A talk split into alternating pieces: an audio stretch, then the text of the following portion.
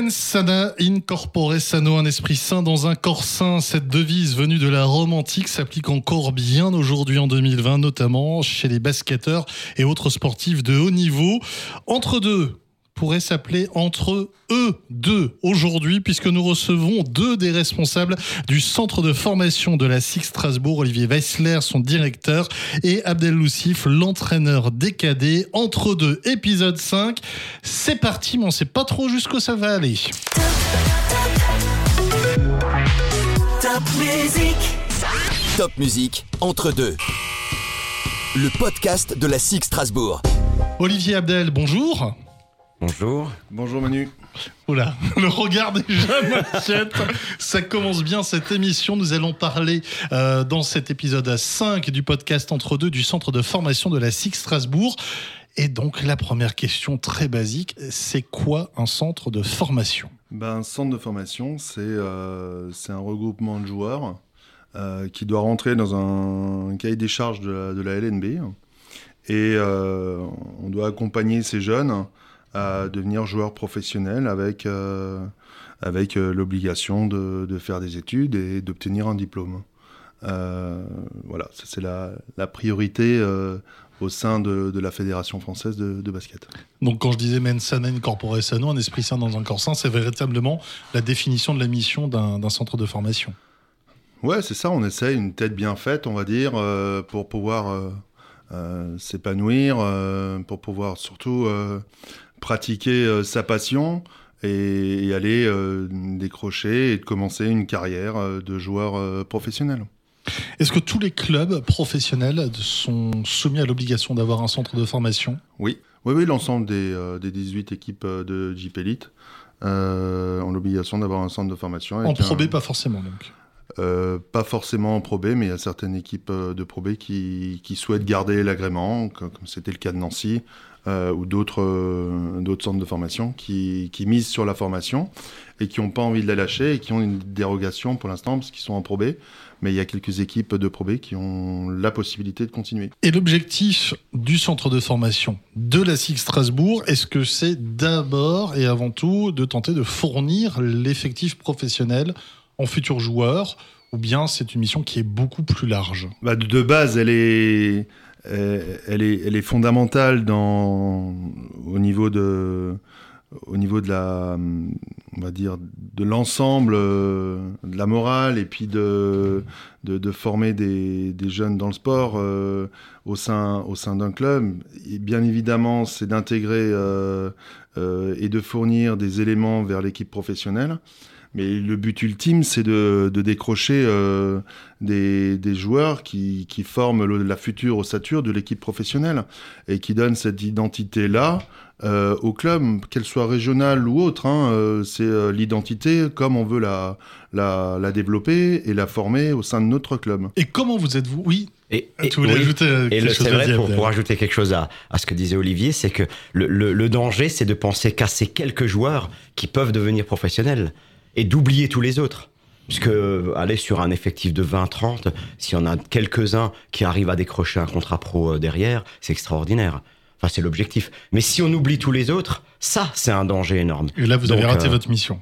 Oui, tout à fait. Parce que les autres, il faut aussi les. C'est un centre de formation et d'éducation en quelque sorte de jeunes adolescents qui deviennent des hommes. Comment vous êtes-vous retrouvés tous les deux au centre de formation Abdel? Ah, c'est une longue histoire. Avec Olivier Non, comment toi tu as atterri au centre de formation de Six Strasbourg, euh... puis on demandera à Olivier après. Oui, bah c'est grâce à, celui ah. qui est assis à côté de moi là. C'est Olivier que je connais depuis longtemps. Et euh, bon, moi j'avais eu une carrière pro avant d'entraîneur pro sur des filles, hein, le Racing féminin. Et j'avais un petit peu décroché le, le haut niveau pour faire d'autres choses. Et, euh, et, à un moment donné, il y a un entraîneur au centre de formation qui a, qui a pas pu continuer.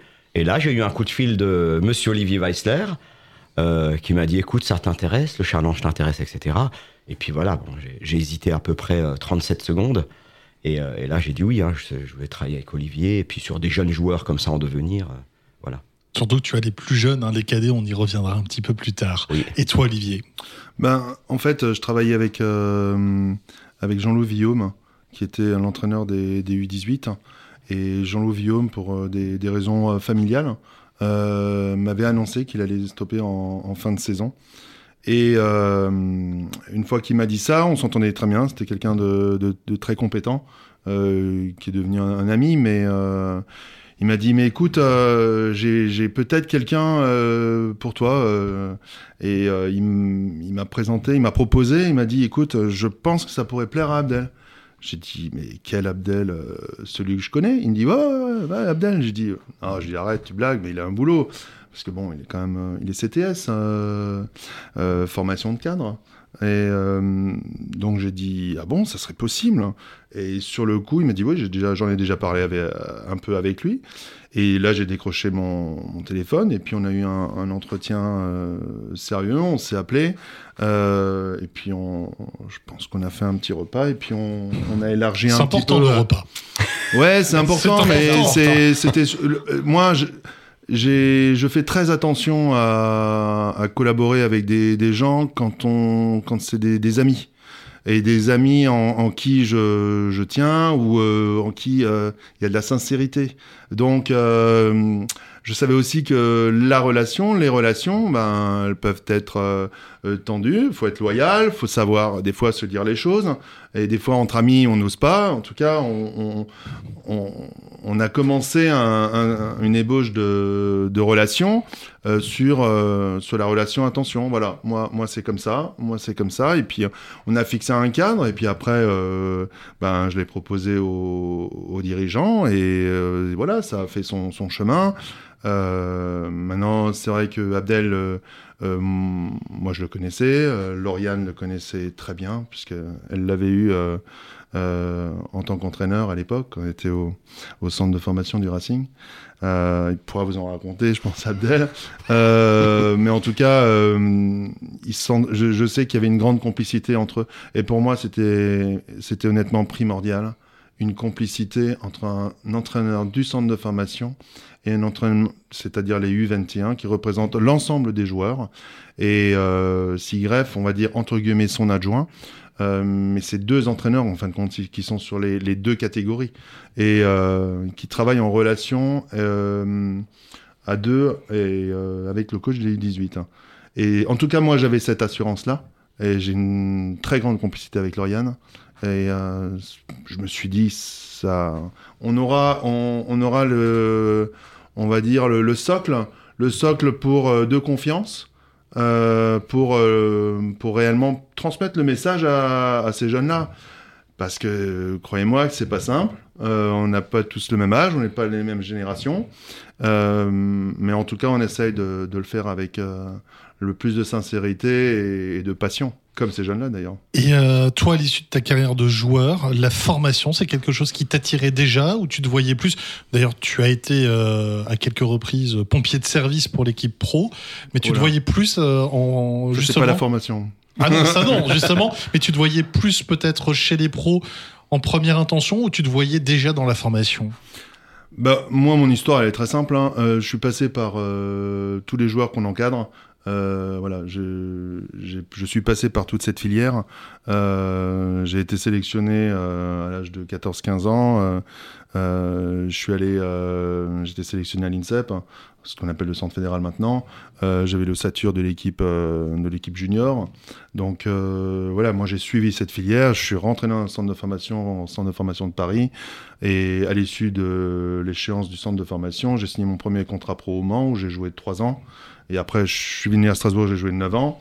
Mais pendant cette période-là, j'ai eu un, déclic euh, quand je suis revenu sur Strasbourg. Euh, ma femme était dans le, fitness et passait déjà ses diplômes de, formation de cadre, etc. Et, euh, et je me suis laissé emporter un petit peu par ça. Et je me rappelle aussi que j'avais un coach qui, s'appelle Christian Monchot et qui m'avait dit Olivier, tu as, tu as l'âme d'un leader.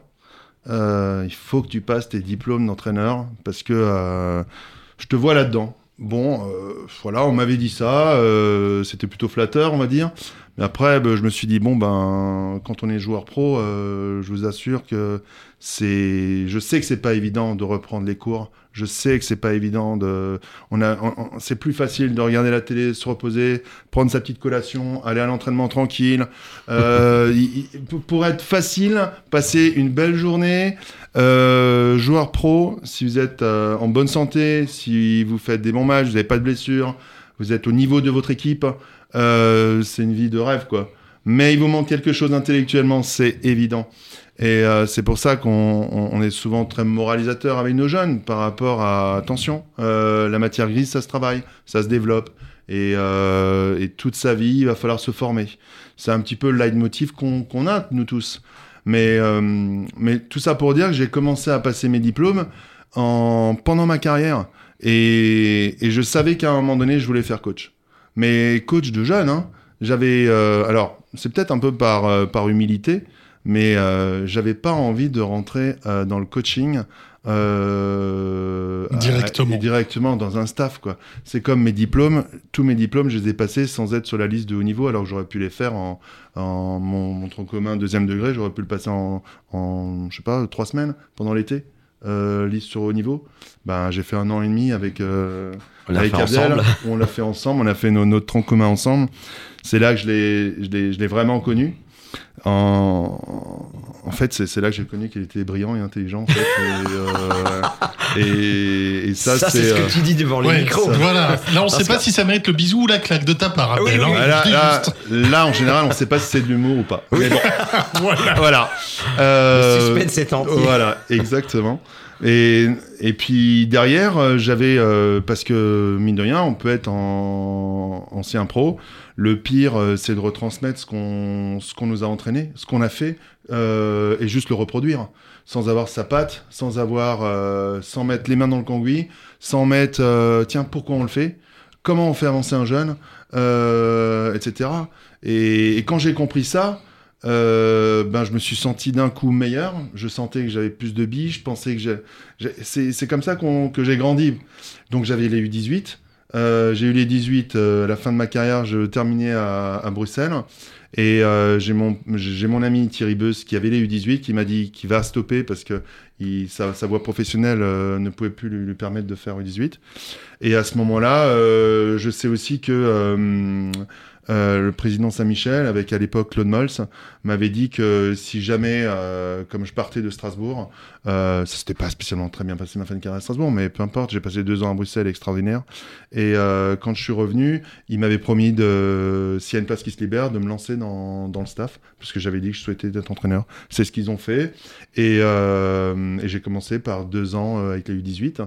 Et puis après, au fur et à mesure, j'ai monté, j'ai eu les espoirs, etc., etc. Parlons maintenant euh, du parcours d'un jeune.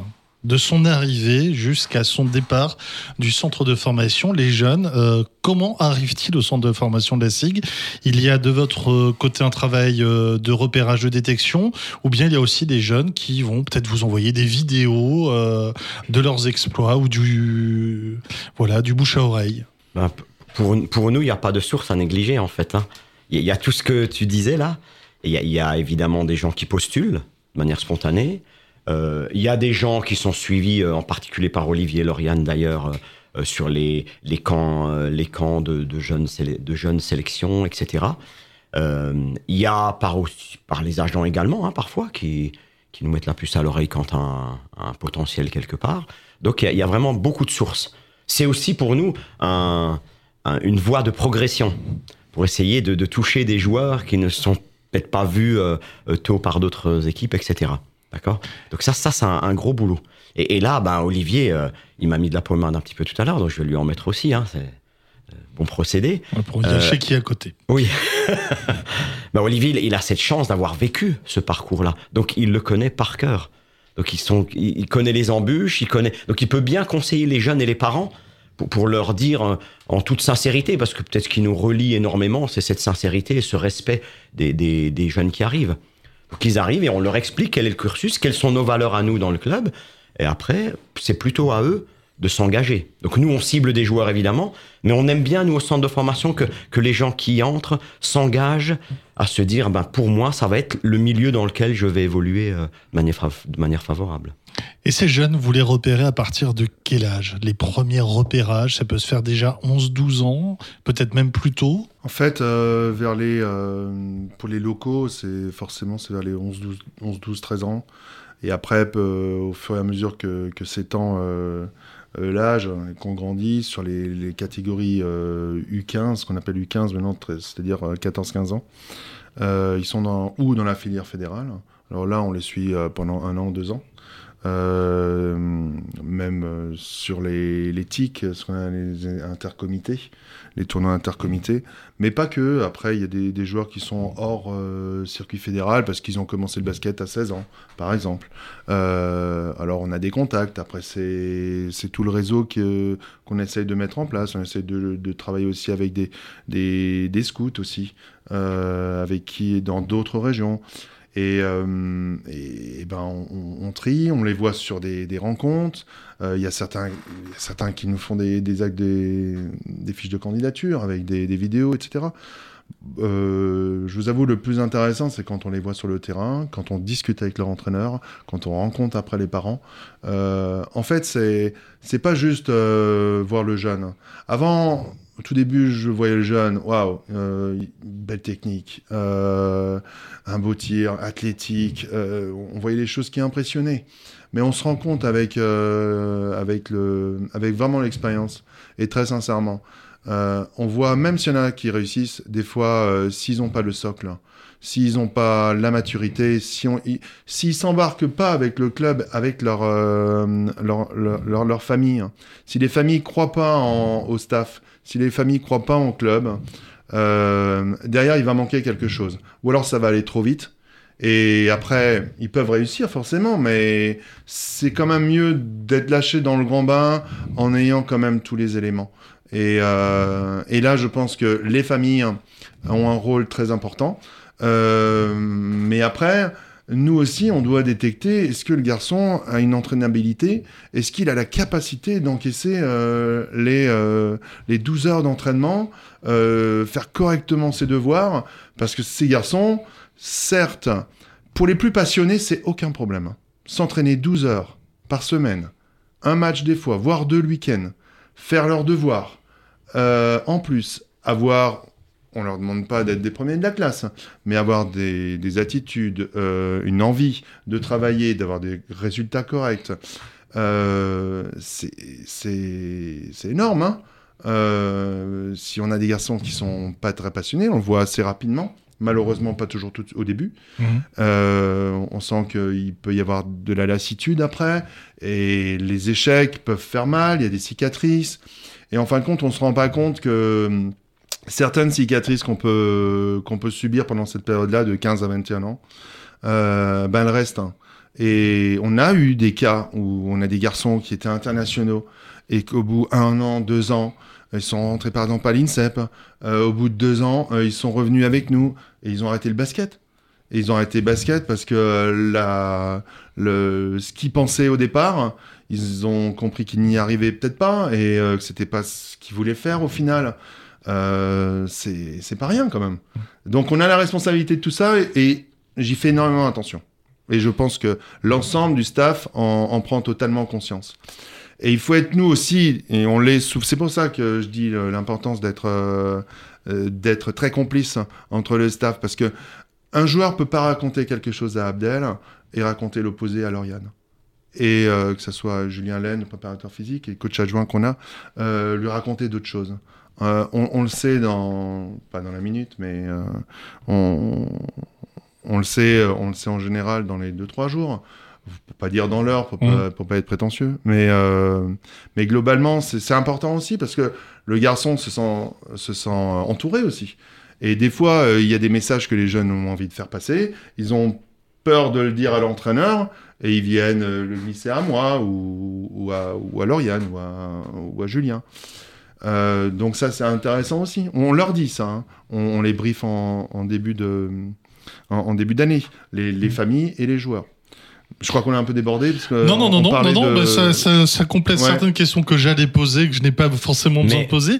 Mais il m'en vient une. Euh, bah, Abdel, est-ce que. je voulais juste Oui. euh, rajouter peut-être, on a quand même raté un joueur. Ça, ça, j'ai beaucoup de regrets. Bon, il y a longtemps. Hein, Mais, en post- mais ça, c'était à la 76. préparation. On avait commencé dans les années 80. Je ouais, crois qu'on a- 75, 80, ouais, par là. 76. C'était un Mhm. gamin du coin en plus, de Reichstedt par là. Et euh, on l'appelait quoi? Le pâtissier de Reichstedt Non, le boucher, je crois. Le boucher. Le, boucher, de la Vance. Oui, Le qui a boucher de inspiré. Crawford Palmer d'ailleurs. Bah, ça, je, je sais pas. Oula, c'est. euh, Et la, la, compara- la, la- la Ah comparaison. non, la comparaison s'arrête là. La comparaison s'arrête là. Pour le, j'ai beaucoup de respect pour Crawford, Crawford. Palmer, Crawford Donc, Palmer était surnommé le boulanger, puisqu'il distribuait des pains. Ah, effectivement, Ça, c'est fut la un légende, hein. temps, j'ai été surnommé le boucher de la Vanzono, puisque moi je débitais les joueurs. Ah d'accord. Voilà, Et donc tout on a, raté, simplement. on a raté ce potentiel à un moment donné. Ouais, euh, Oui, qui aurait coûté trop cher en amende au club, je pense, ça aurait plombé le budget pour un rendu basket c'est, une, c'est une vraie cicatrice. hein. Ah oui, oui, oui. oui. Euh, ça nous oui. travaille aujourd'hui. Mes encore. anciens adversaires aussi en ont des cicatrices d'ailleurs. Euh, Mais apparemment, maintenant, il, il fait du saxo. hein. Euh, oh là. Manu Dibango, euh, Attention. l'a- l'appelle-t-on La question qui tue. Eh bien, la question qui tue, comme j'ai deux tueurs en face de moi, je me suis dit, je vais être tranquille. Posez-vous chacun l'un à l'autre la question que vous n'avez jamais osé vous poser. Ah Ça, c'est une question de boucher. La question qu'on n'a jamais. Osez Pose à poser. Abdel la question que tu n'as jamais osé lui poser. Et Abdel, toi aussi. Il y a un côté, euh, je sais plus comment s'appellent ces émissions de mariage là. Oui. Alors. On peut y revenir en fin de podcast. si vous oui, que c'est complexe là. On va faire ça. On s'est tellement posé de questions. hein. Eh bien, on y reviendra en fin de podcast. Abdel, on revient euh, à l'importance des études pour les jeunes joueurs. Euh, Est-ce que ça veut dire qu'un joueur qui a eu une semaine scolaire difficile, qui a un petit peu lâché prise, pour le remotiver, tu peux euh, ne pas le mettre dans le groupe un week-end pour lui dire bonhomme, faut que tu te ressaisisses ou pas? Non, ça on ne le fait pas. Au niveau des entraînements, oui. Quand euh, bah, encore là, il y a les, des révisions de bac, des choses comme ça, de bac blanc. Là, euh, on, on, on exempte un, entra- un joueur de- d'un entraînement ou deux, s'il le faut. Mais au niveau des matchs, non. En général, euh, non, non. Là, je, là, je peux C'est- le couper. Hein. Parce que quand, quand il raconte des bêtises, j'ai le droit de le dire. Ah. Bien sûr. Euh, non, en fait, euh, oui, je, je vois, de- il, il a répondu euh, spontanément, mais, mais en fait, c'est, on, est très vigilant à ça. Par exemple, euh, ce soir, euh, on a un garçon qui devait jouer en, en U21 et euh, on joue en semaine. Et c'est un garçon qui va passer son bac hein, en son bac S, qui est Lucas Beaufort. Et on, sait qu'il va louper certaines matières dont il a besoin. Euh, et on souhaite pas en rajouter du retard, parce qu'on souhaite qu'il ait son, en priorité son baccalauréat l'année prochaine. Donc il n'est pas parti à, à Paris.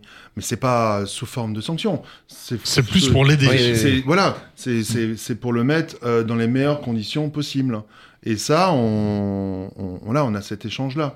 Euh, Effectivement, ça c'est le cas pour les, les matchs en semaine, par exemple. Oui. Là, ça, ça, il y, a- il y a de gros impacts hein, pour les études quand un Ah, ça, rate, euh, parlait- jours. je, je déconne pour les bêtises, mais parce qu'il parlait des week-ends. Oui, Euh, là, le week-end, ça pose mm. moins de problèmes. Oui. et- Sauf si vraiment euh, il y a un cas euh, avéré de, euh, de euh, fainéantise euh, ouais, euh, forcée ou euh, voulue ou euh, un manque de. euh, Un manque de collectif. ouais, un manque de considération totale vers, euh, vers, euh, vers, ses, vers ses études. Euh, Mais, mais en tout cas, en tout cas, le, le- le- le fait de pas participer à un match, nous, on, on le fait pas ressentir et c'est pas le cas. C'est pas une sanction. Ouais.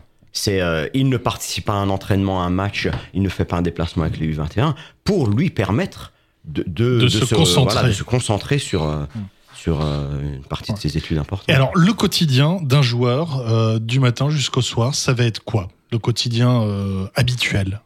Oui, réveil vers 7 heures. Ensuite, entraînement, pas tous les jours, mais le matin de 8h30 à 9h45, au moins deux fois par semaine pour tous les joueurs, voire trois fois. Euh, ensuite, bah, ils vont en cours. Et, entraînement à nouveau euh, le soir, Donc, euh, à part un soir dans la semaine, sinon tous les autres soirs, entraînement. alors, des entraînements soit du type tout mélangé, U21 et U18, où là, c'est des, des, on appelle ça du jeu réduit, des choses plus, plus fondamentales.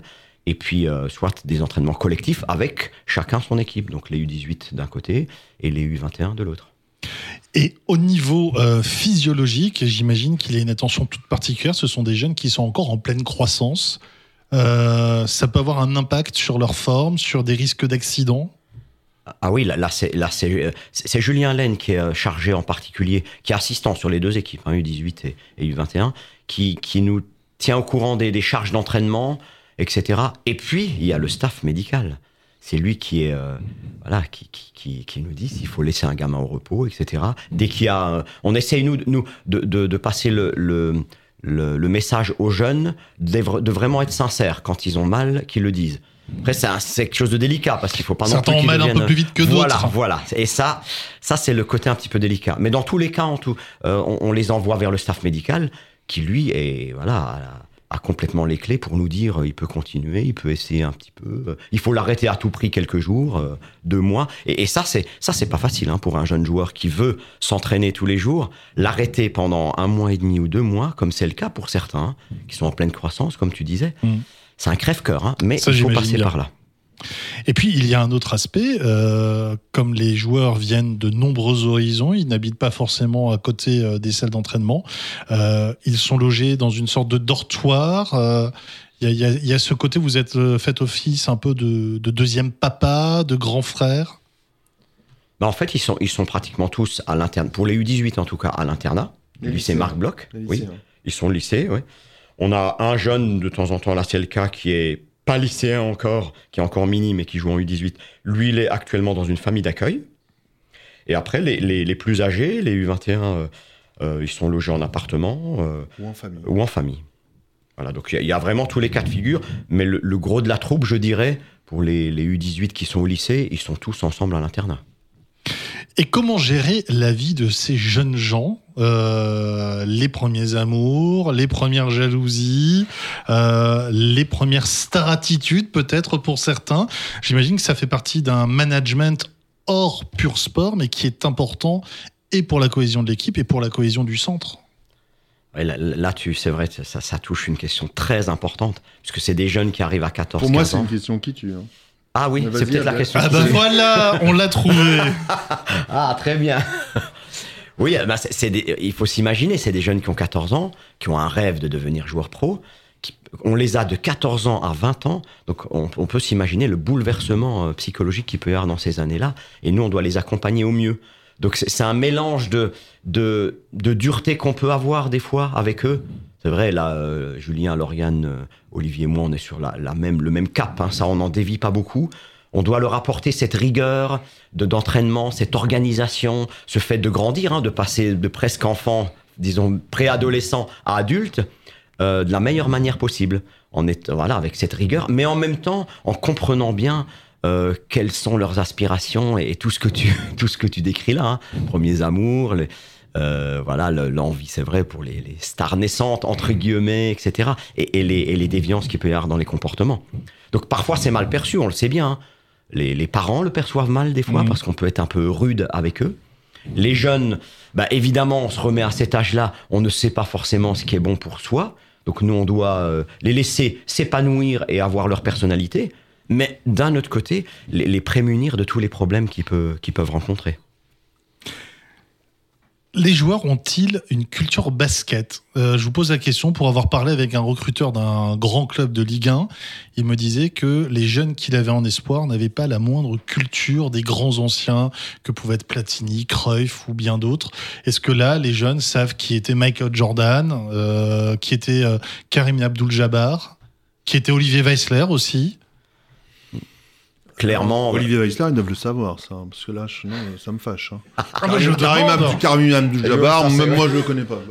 Bon, c'est un acteur donc qui, euh, qui euh, y a-t-il un pilote dans l'avion?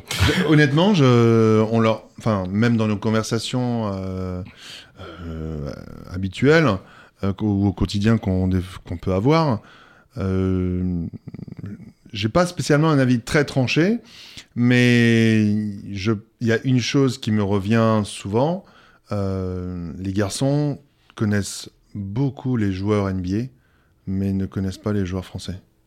Et, euh, Les Stéphane Ostrovski, Richard non, non, ah non, déjà, mais, même mais plus récent. même Ah actuel, mais même actuel, même nos- les joueurs de maintenant en Jeep Elite. Et, euh, et, et américains de, de la Jeep Elite aussi. Ou d'Euroleague. Euh, c'est des fois on se demande, c'est un peu, un- on, on se dit mince, euh, on, on a loupé quelque chose ou, mais bon après ils peuvent pas tout voir non plus. Hein, euh, Bien sûr, mais on voit qu'il y a quand même un, un centre Oui. d'intérêt très porté sur la NBA. Oui. Enfin moi c'est mon avis de, Oui. de ce que je peux. Mais, mais, mais de ce après, c'est vrai que statistiquement, on peut dire que c'est le cas. Mais c'est tellement différent entre les jeunes.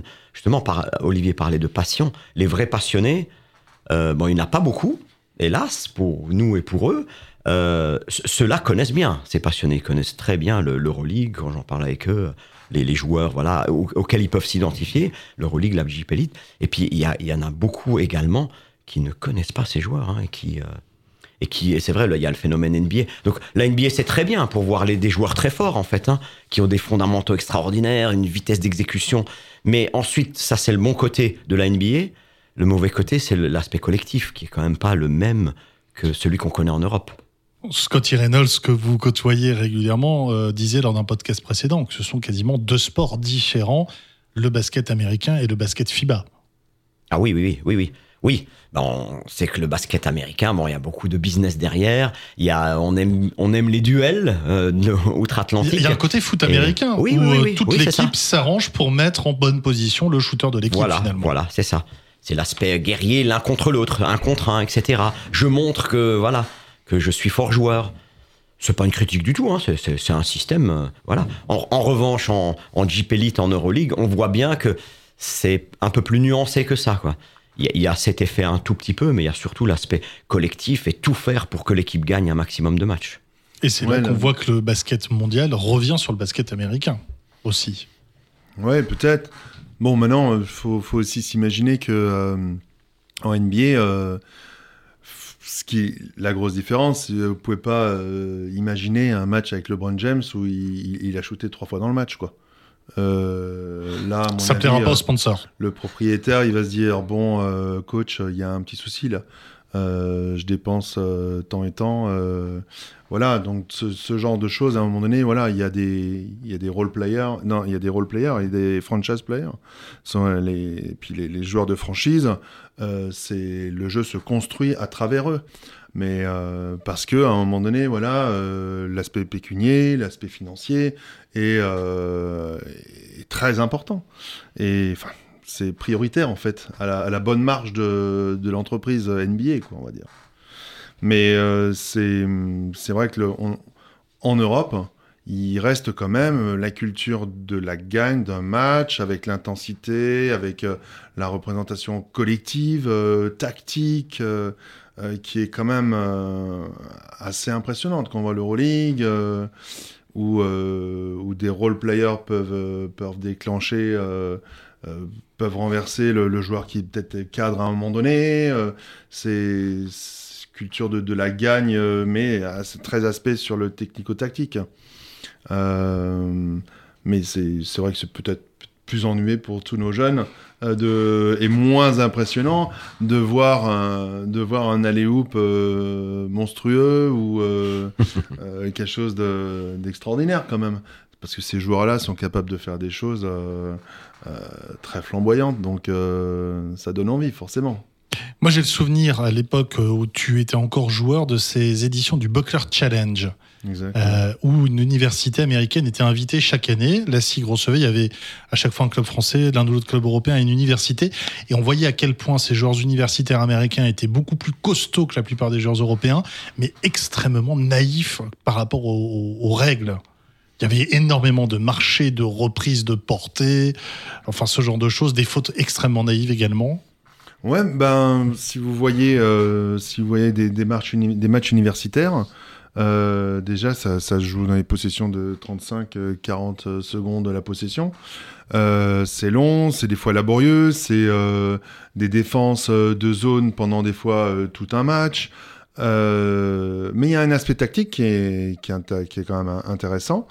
Euh, c'est une, autre culture. Il y a la, la culture américaine est, euh, est formée sur des programmes, des programmes où euh, chaque année le, joueur qui rentre, euh, freshman, le sophomore, je veux dire, chacun doit respecter sa tranche d'âge, ses années. C'est peut-être un, bon système. Je, ne suis pas là pour d'ailleurs en juger ou quoi que ce soit. C'est juste un constat.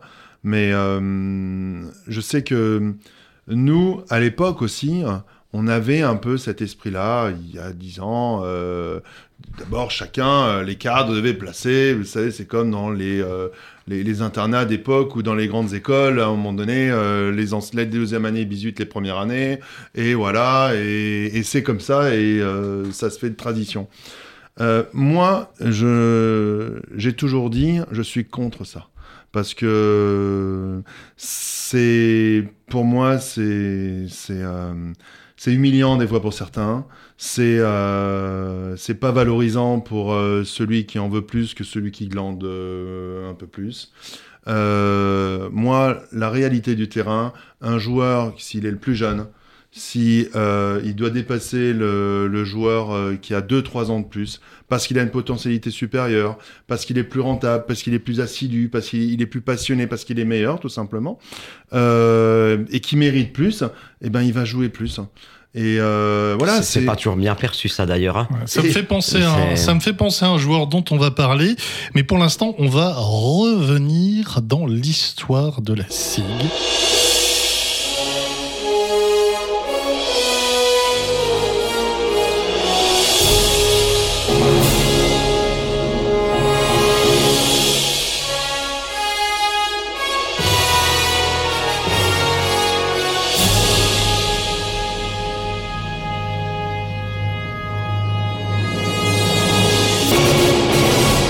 L'histoire du jour, hein, c'est pas impossible. Elle, elle nous emmène en mai 99, mais avec un prémisse. Le 6 avril 1994, au Rhenus, c'est encore le Rhenus dans lequel il faut marcher une bonne centaine de mètres pour atteindre ces gradins qui étaient montés, on ne sait pas trop comment.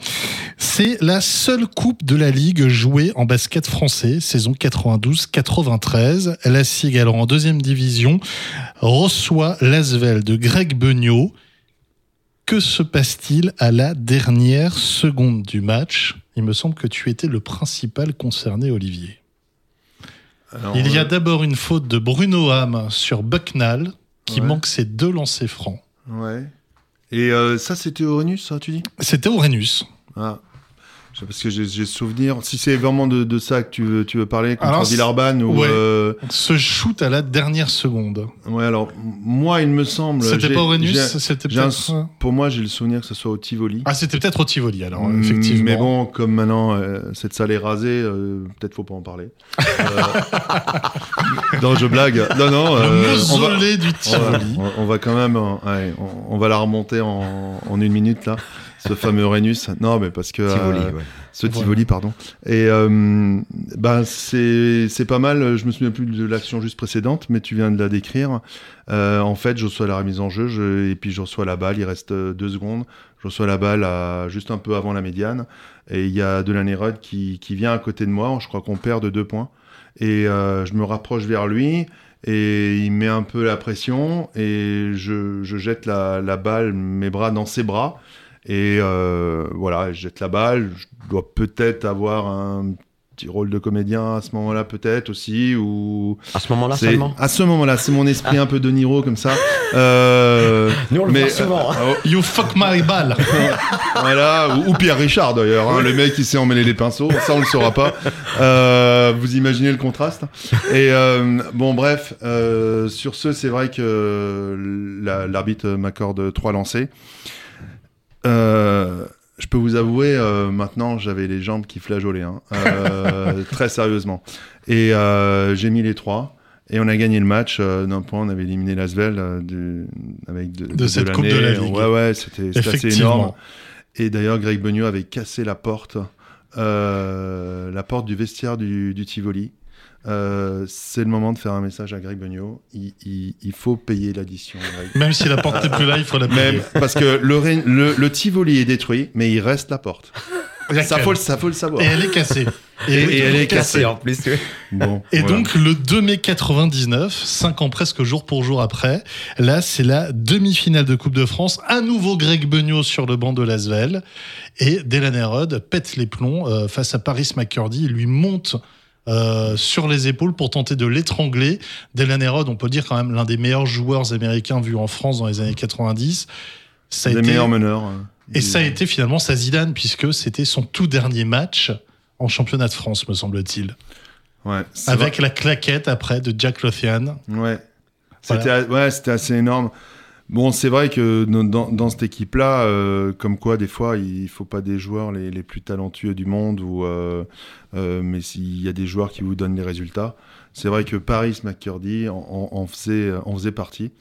Comme euh, à la SIG, des Matt Howard, ou euh, des garçons qui sont voilà, un peu piliers. Et, Des joueurs de devoir. des, des joueurs qui savent faire ce qu'il faut faire pour gagner un match, qui savent éteindre le joueur majeur en face, etc. Ce qu'on voit rarement. Et d'ailleurs, pour faire la transition, peu de jeunes euh, dans notre centre de formation ont cette culture-là. Euh, ils sont rares, ces joueurs-là. Euh, C'est un combat de tous les jours, ça, avec eux, hein, c'est- non, non seulement, je pense que on peut réellement pas l'apprendre. Je pense que c'est inné, on doit l'avoir. Mais en tout cas, pour revenir à Paris, c'est vrai qu'il l'avait rendu fou, il l'avait provoqué, et je pense que la fierté a, a pris le dessus. Et euh, c'est- bon, je- quelque part, avec le recul, c'est dommage. Euh, c'est dommage parce que Mais ça a fait quand même une finale Ouais, pour la SIG. Non, c'était génial, c'était génial. Et puis une finale, alors contre euh, ben, des gens que tu as bien connus après, puisque c'était Cholet, Ah, euh, en Cholet, 99, coaché par un certain Éric Girard, meneur titulaire Éric Micou, et un tout jeune garçon qui a remplacé Éric Micou, blessé pendant la finale, qui s'appelle Émeric Janot. Ouais, exact. hein. Euh, c'était, euh, bah, c'était une finale. euh, je vous avoue, euh, à Bercy, c'était assez impressionné, assez impressionnant. Et euh, Cholet était bien évidemment euh, beaucoup plus expérimenté que nous dans, dans cette rencontre-là. Et euh, on, on, on s'est battu avec nos armes, hein. mais c'est vrai que je crois qu'on on perd le match de, de 14 points. au moins. Quelque chose comme ça, ouais. Et voilà, c'est un, un beau souvenir. Ça n'a pas été une frustration de dingue non plus. Euh, on avait aussi beaucoup, on avait vraiment la satisfaction d'y, être, quoi, de l'avoir fait. hein. Euh, après l'ambition de gagner, ça. ensuite, c'était merveilleux, mais euh, voilà, on sait aussi d'où on venait, on savait aussi la valeur qu'on avait, et on savait contre qui on jouait aussi. Euh, donc, euh, ça reste un très beau souvenir.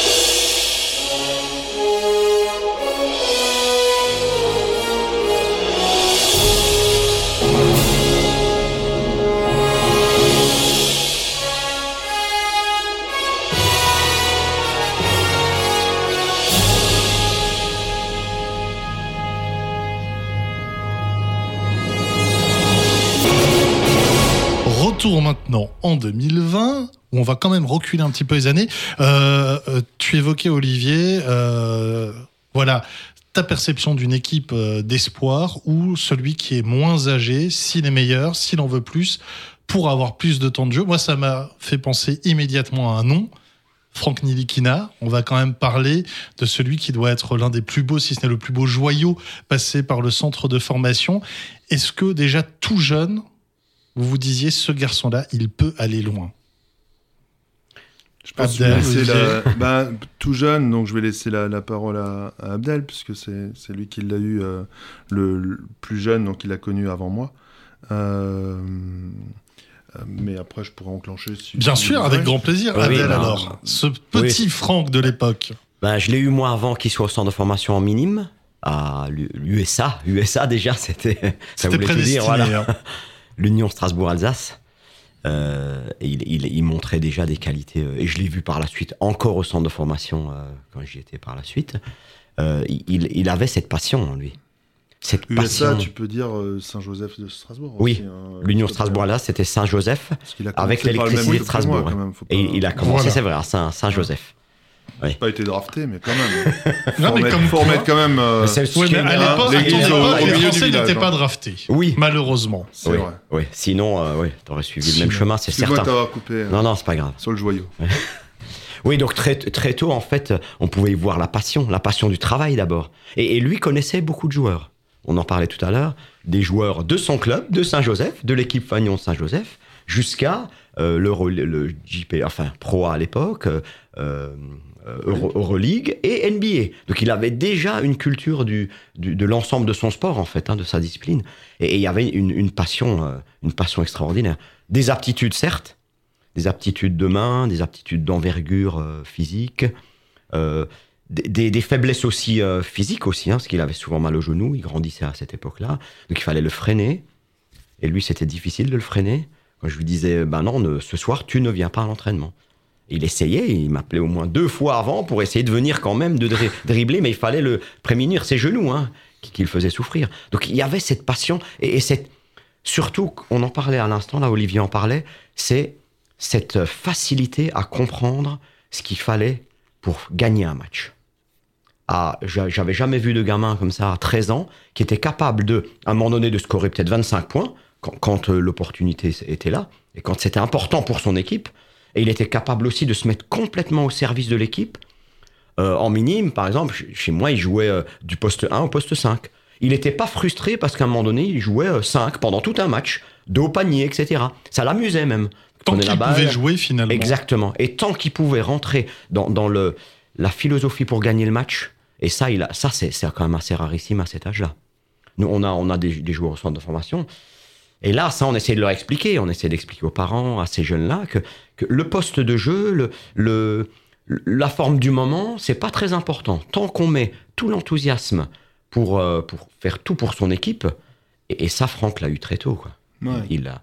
ça- Alors attention, parce que ça a été très positif, ça l'a aussi un petit peu freiné parfois. Parce que quand, quand on est comme ça, on est, on est souvent en proie au doute quand même. hein.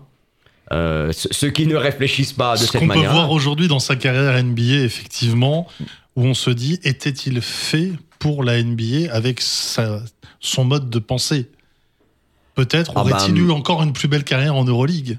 Non, On ne saura moi- jamais. Non, moi, moi je ne pense pas ça. Personnellement, je ne pense pas ça du tout parce qu'il il a toujours réussi à passer les étapes. C'est vrai. Il a été très altruiste quand ensuite il a été sélectionné en équipe de France. Il s'est montré altruiste et il s'est montré clutch. Et il, il a réussi à passer des étapes. C'est vrai que des fois il doutait, il, m'en parlait. Il me disait, euh, je sais pas si je vais continuer le basket, ça va plus, j'ai plus mes repères. Et après, il a quand même la matière grise qui lui a permis d'analyser la situation et de passer les caps. Donc là, pour moi, c'est c'est pas une réalité ça. Là, la NBA, il, il s'y intègre tout doucement. Mais c'est sûr, euh, il, il a, dit- il, a- il avait 19-20 ans quand il y est Oui. rentré. Dans un monde euh, complètement inconnu, il faut quand même un peu de temps. Il faut un peu de temps. Et Ouais, on en revient à la famille aussi. Une famille qui était très proche de lui, qui était bien derrière pour l'aider. Ah, je pense que oui, c'est la clé. Hein. Proche loin. la, c'est la clé d'avoir euh, d'avoir une euh, d'avoir des, des bases, hein, des bases solides où euh, il peut euh, où il peut euh, totalement être euh, être dans son projet. hein. Et euh, mais c'est vrai que euh, la famille avec euh, le staff, hein. il y a toujours eu énormément de complicité avec avec Jacqueline, sa maman, et puis ses frères et nous-mêmes, sans en avoir non plus des choses débordantes. Et c'est une relation assez simple, hein, et mais attentive. Euh, forcément. Euh, je n'ai pas tout le temps dans l'intimité non plus, mais euh, en tout cas, nous, on a eu énormément de respect euh, pour, l'ensemble de, toute la famille. Mais pour revenir à ce que disait Abdel, parce que moi, à l'époque, quand il était, encore euh, U15 à, Saint-Jean, je l'ai suivi pendant un an pratiquement, parce que j'ai pu le suivre, parce que j'étais plus entraîneur. Et euh, je le voyais tous ces matchs. Et c'est vrai ce que disait Abdel, tu es capable de jouer 5, délivrer des assists, euh, juste pour, euh, parce qu'il fallait délivrer des assists pour gagner le match. Et au fur et à mesure, quand il est arrivé, quand, quand on a recruté Franck, quand il est arrivé, je lui ai dit écoute, voilà, tu arrives première année. C'est toi qui vas être le, le, le role player, le meneur, le, meneur de jeu titulaire des U18. Tu es tout jeune, c'est pas grave. Euh, on a commencé et depuis qu'il est là, Euh, c'est depuis qu'il était là, c'est pas rien non plus. C'est pas anodin qu'on a gagné aussi pas mal de, choses en, en jeune. Bon, on a gagné. Et d'autres- l'équipe de France jeune avec Ouais, mais on, on a gagné aussi après des, des- des choses sans lui. Euh, mais il a, il, a, il a traîné une génération comme ça. Il a, il a influencé des, des, des gens. Et pour nous, c'était c'était un, un accélérateur, de, accélérateur de particules, on va dire. Mais euh, ce qu'il y a de bien avec Franck, c'est que on, on savait qu'il est que des fois il pouvait pas parce que euh, il, il pouvait pas aller dans, dans la vitesse parce que son corps voilà. Il peut pas aller plus vite que la génétique. On savait qu'à un moment donné euh, euh, il allait pas tout exploser que c'était pas un joueur selfish euh, à pouvoir peut-être prendre 10 tirs euh, et les louper et que ça lui glisse comme ça sans problème. Non Franck ça l'atteint ça. Euh, il savait s'arrêter après trois tirs loupés parce qu'à ce moment-là mais par contre au bout du compte il voulait toujours faire gagner son équipe. Et ça, c'est extrêmement rare. Euh, et il l'a fait hein, depuis ses 15, 15, 16 ans. Et partout où il est passé, il a gagné des choses. Il a même gagné, euh, nous on a gagné les, le- les U18 du groupe B euh, quand il était premier meneur. Mais c'est lui qui était clutch à chaque fois. Mais pas clutch pour lui, clutch des fois parce qu'il fait la bonne style, parce qu'il prend le bon rebond, parce qu'à un moment donné il délivre la bonne assist, parce qu'il défend bien, parce qu'il fait une super interception et parce qu'il est le relais du coach. Incroyable. Et moi, il m'avait toujours impressionné dans cette maturité-là, pour son jeune âge. Alors, c'est vrai que c'était quelqu'un de très studieux, très appliqué, euh, très respectueux. Et euh, le maître, lui, lui dire que, Attends, si tu veux réussir, garçon, euh, là où tu veux aller, faut être chien fou, quoi. hein. Parce que je me souviens, le premier entretien qu'on avait à la Broc, près de Schirmeck, en stage, pré-saison, je, souvent je les prends en entretien, je dis tiens, tu veux faire quoi? Non, Toi, tu veux quoi là, dans, dans, dans ta vie? Il fait bah moi, je vais être le, le meilleur joueur NBA français. Le gamin, il me dit ça à la Broc, hein, avec Jean-Loup à À l'époque. 14 ans, hein. On se regarde, on se dit ah, putain, il est gonflé le petit là. euh. il, il a dit c'est- incroyable quoi. Bon, espérons qu'il a pas trop le boulard, mais euh, il sait ce qu'il veut en tout cas. Et ben. Et, et il mettait, et il, met- il a toujours mis les moyens pour y arriver. Parce que des, des paroles comme ça, il y en a plein, des, des gens qui en ont, des Alors, je jeunes. pense que vous en avez régulièrement. Ah ben oui, euh, mais après, mettre, mettre les moyens, etc., de travail et de passion, ça c'est moins courant.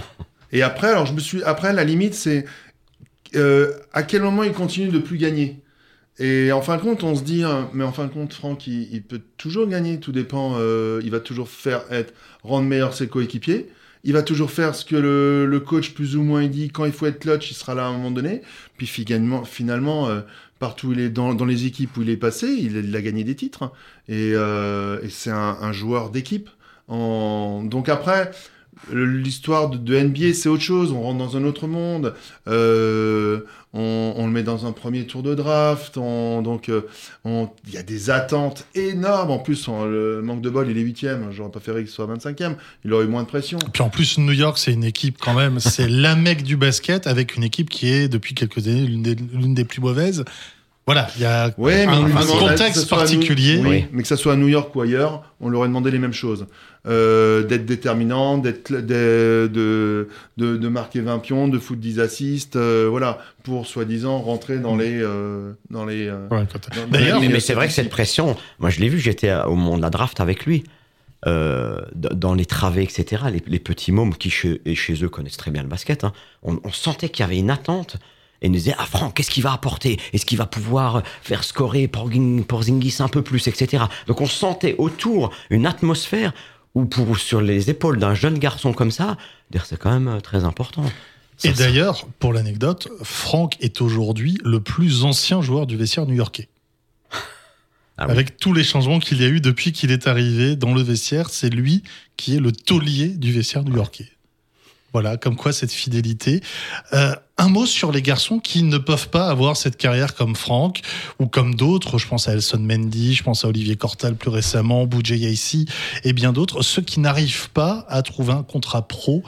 Que se passe-t-il euh, pour eux? Est-ce que vous avez un suivi les concernant Ben, là, en l'occurrence, tu, tu viens de citer des gens qui ont eu un contrat. Oui, Bon, justement, donc, euh, justement. Ça, ce sont les joueurs qui ont eu des contrats, mais ceux qui n'ont pas cette chance, euh, contrairement à ces joueurs, d'avoir un contrat, euh, ça se passe comment? Est-ce que pour certains, c'est la fin d'un rêve, euh, un mythe qui se brise, ou ils s'y attendent un petit peu? Non, je pense que honnêtement, au fur et à mesure, on, a des entretiens réguliers, on a des, bilans trimestriels. Donc les gens, ils savent un peu où, où ils vont et dans, dans quel, dans, quel euh, niveau euh, on les situe. hein. Euh, ils le savent, ça, au fur et à mesure. Des fois, c'est sûr, ce qui est le plus dur, c'est quand il y a une différence hein, entre hum, les joueurs qui, pensent, qui ont un niveau et qui a un décalage entre le niveau qui est réel.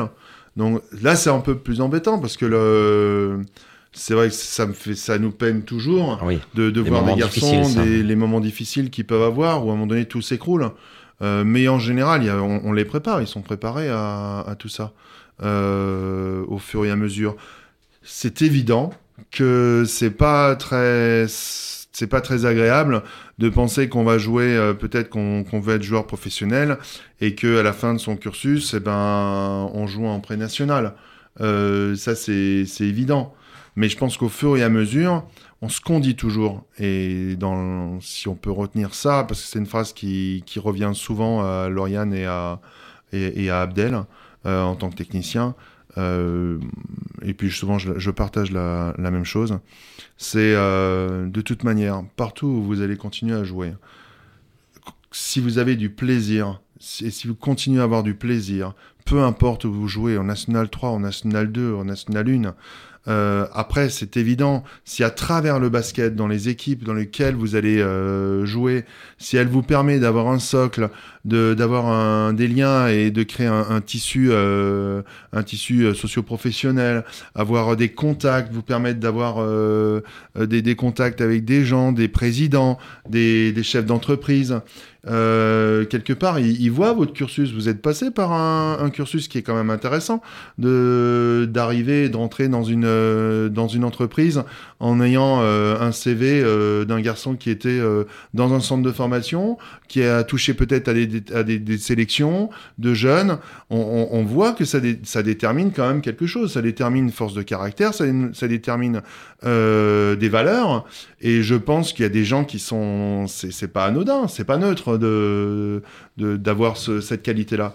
Et c'est souvent ce qu'on essaie de leur de leur transmettre, parce que euh, c'est vrai qu'au au début on pense pas à ça, le jeune ne pense pas à ça, bien évidemment.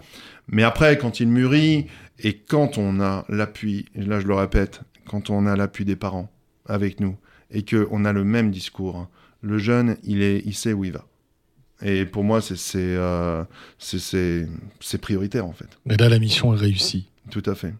Voilà, le plaisir, le plaisir du jeu avant tout. Merci à tous les deux. Avant de se quitter euh, à la fin de cet épisode 5, question shooting, petite question, réponse rapide. Alors, il n'y en aura pas beaucoup. Première question pour Olivier, quelle est la plus grande qualité d'Abdel? L'honnêteté. Abdel, quel est le plus grand défaut d'Olivier? Le temps de parole. Olivier, aurais-tu aimé avoir Abdel comme coach? Non. Abdel, aurais-tu aimé avoir Olivier comme joueur Oui. Eh bien voilà, on se quitte. Merci beaucoup. Rendez-vous très vite pour l'épisode 6 d'Entre deux, le podcast de la SIG Strasbourg. Sigarmi, je te salue. Top music. Top musique entre deux. Le podcast de la SIG Strasbourg.